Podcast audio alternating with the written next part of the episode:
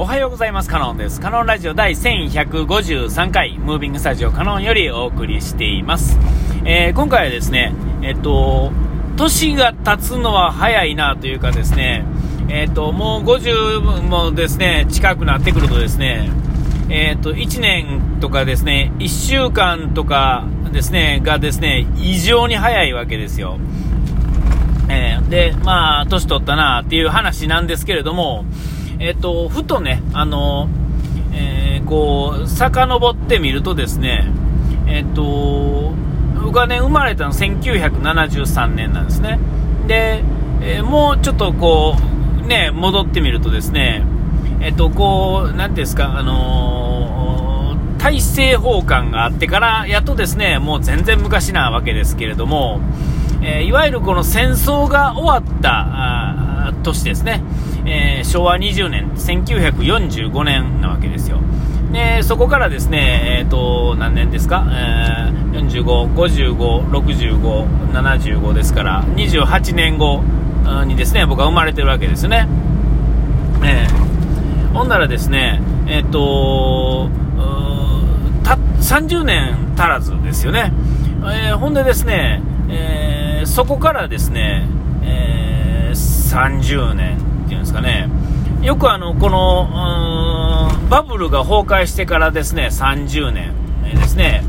1991年とか2年とかだったような気がするんですが、そこからですね、2000年2010年2020年ってこう、まあ、大体30年ぐらいですよね。僕が戦争が終わってですね、30年でですね僕は生まれてるわけですが、たった30年の間にですね日本のこの高度経済成長っていうんですかね、これのスピードっ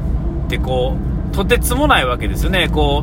う1945年からですね、数年間ですねアメリカに支配されつつですね、そこからですね、気がついたらですね、もうとんでもないことになってたわけじゃないですか。ね、で、そんなことがあった30年間を、バブルが崩壊してから30年間ってこう全くもって横ばいなわけですよね。まあ、確かにそのバブルが崩壊する前後ぐらいですね、平成元年が1989年か88年だかそんな辺なんですけれども、僕はちょうど高校に入ったのがですね89年から91年の間、なんですけれども、その間にでもですねベルリンの壁が崩壊したりこういろんなですね世界的行事というかですね行事というか天安門事件とかですね、その時ちょうど学生やって社会ですね、中間期末にですね、なんていうんですかね、まあ、うちは超三流高校やったんで就職が100ほぼいやっていうか進学なんていうのはもう、一握りしかいいひんかったんですよね。そんな学校でですね社会を担当してはるとですね、まあ言うたら問題なんて何でもいいわけですよ。別に受験勉強を狙わなくてもいいので、まあ、社会がそもそも試験にあるのかどうかっていう問題もありますが、まあ緩いわけですよ。ほんならですね、いつも社会のですね、試験っていうのは、90点ですね、いわゆるその問題としては90点満点で残り 10点はですね、その時のですね、社会に関することを何でも書いてよかったんですよ。で、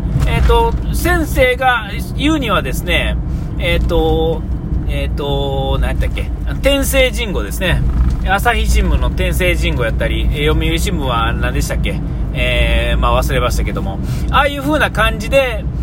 その時々にあった、まあ、その期間中にあったことで、まあ、事柄と、まあ、自分のこう意見っていうんですか、それが自分のより意見が強ければ10点になるわけですよね。でまあ、その何も意見が入ってなければ、まあ、点数が入らへんと、まあ、10点もありますからですね、まあ僕の場合はあんま関係ないんですが、赤点スレスレの人はですね、言うたら40点のうちのですね10点ですから、25% をですねそれで取れるわけですよ。で10点満点ですから、せめて5点だけでもそこで稼げたらですね、随分と赤点から遠ざかるっていうんですか、そういうのでね、何書いてもよかったわけですから、そういうことにもなってたんですが、とにかくですね、そういうこともあったりですね、その30年とですね、このなんていうんですか、バブル後の30年の自分の人生とかですね、えらいことが起こってるわけですよね。自分が生まれた時点でまだ原爆が落ちて28年しか経ってないっていうこともすごいなと思うしですね、そんだけあった期間ねに、このなんていうんですか、沈黙の30年というかですね、が日本で起こってるわけですよね。で今に至るわけですよ。今からですね、僕は仕事し始めてからですね、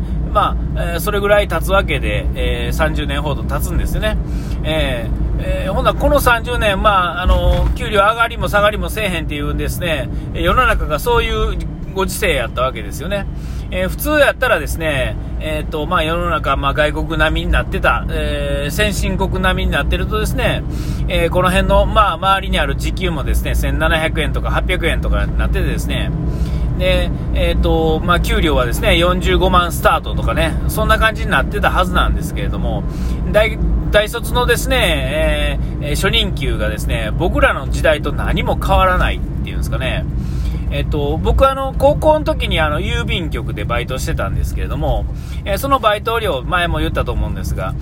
高校生の時にですね、外回り行ってたので、980円あったんですよね。で大学生が1020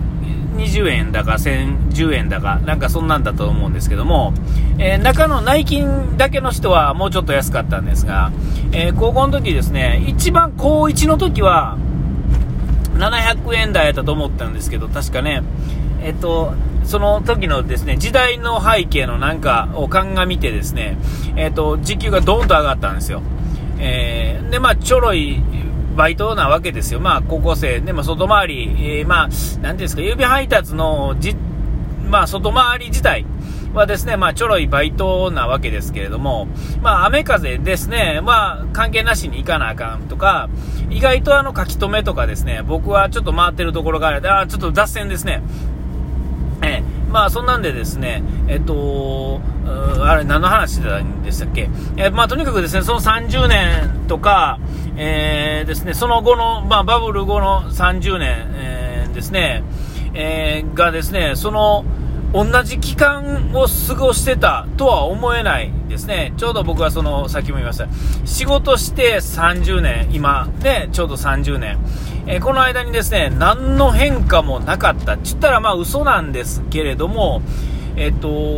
遡ればですね、30年でですね、日本はあんだけ変わったわけですよね。もう劇的に変わってた30年から、バブル崩壊後の30年は、もうなんて横ばいも横ばいっていうんですかね、ここまで変わらない先進国っていうのも、とんでもないなと。でその数字だけを見るとですね、いろいろ思うんですけども、ごくごく最近思うことはですね、よくぞこのなんていうんですか、変化がない代わりにですね、アホなこともしてないっていうんですかね。なんか悪いとこばっかりなんかなと思ってたんですけども、今例えば韓国のですね経済事情とかですね、いろんな事情とかをなんかちらほらと耳にすることがあるとですね、イギリスのとかなんでしたっけ、スペインだか忘れたか、あっちの方のね、なんか金融危機みたいなのもそうですし、なんかこうわーっとやった割には、韓国もですねとんでもない成長をしてる割にはですね、なんかツケが回ってきてですね、なんか電気の会社ね、こっちでいう東京電力とか関西電力とかっていうんですか、ああいうののですね、借金がですね、なんか3兆円を超えてるらしくてですね、でもその法律上ですね、値段上げられないっていうんですか、なんかそんなんでですね、もうなんか破綻にしてもおかしない状態にはなってるとかですね、それ以外にも韓国はですね、いろんなところでですね、ミスっててですね、もう大変なことになってるっていうのは、ここ、まあ、経済成長わーっと来てたんですが、しわ寄せがですね、まあ、しわ寄りすぎてですね、もう大変なことになってると。で、他の国もですね、まあ、なんかついていこうとして頑張った割にはですね、なんていうんですか、フォローを入れてなかったせいでですね、まあ、苦しんでるとかっていう話をね、ちらほらとですね、聞くんです。まあ、韓国の話よくね、多いんですけども、ね、そういうの聞いてるとですね、まあ、それなら、なんていうんですか、いろんなことをちゃんとですね、バランスをとってですね、まあ、倒れんま、ね、成長せんまでもですね、倒れてない、まあ、よくぞ耐えてくれたみたいなね、中にはですね、その、なんていうんですか、ね、そのお金をですね、なんか持っていかれてるところもある部分もあるんですが、まあ、とはいえですよ、まあ、なんとなくですね、バランスをとってですね、来てる日本もまあ悪くないんかなみたいなね、実際問題、今この時点ではまだ悪くない、ただね、人口減少とかなんとかっていう、これからしわ寄せがですね、他の国よりはもう遅れてきてるわけですよね。ね、だからそう考えるとですね、まあ、そういう意味ではシステム的にはまあうまいこと、ある程度うまいことやってくれたんかな。これからですね、なんか巻き返そうな、しそうな、なんかノリに日本はですね、この2022年からですね、まあまああってですね、ちょっとその日本にいる自分もまあ嬉しいかなと、これからどんどん盛り返してですね、いい感じになったらええなと思う今日この頃でお時間きました。ここまでのお相手はカノンでした。うがい手洗い忘れずに。ピース。